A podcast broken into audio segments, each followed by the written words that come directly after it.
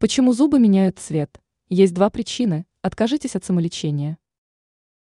Стоматологи считают, что улыбка не обязана быть полностью белоснежной, но и наличие желтизны не говорит о здоровье. Другими словами, можно сделать вывод о том, что если на зубах появляется налет, то это может говорить о проблемах со здоровьем. Очень важно посещать стоматолога хотя бы раз в полгода, чтобы проверять состояние зубов. Отметим, что процедуры отбеливания зубов можно избежать, если знать причины появления желтизны. Почему зубы меняют цвет?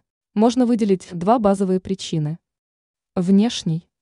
Желтый налет возникает на эмали при определенном образе жизни, курение, частое употребление кофе, колы, чая и красного вина. Важно чистить зубы и выполнять профессиональную профилактику. Внутреннее.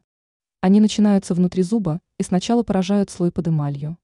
Также заболевание может начаться из-за травмы зуба. Так или иначе, стоматологи рекомендуют избегать самолечения и народных средств отбеливания зубов. Ранее мы писали о том, какие продукты нужно есть для здоровья печени.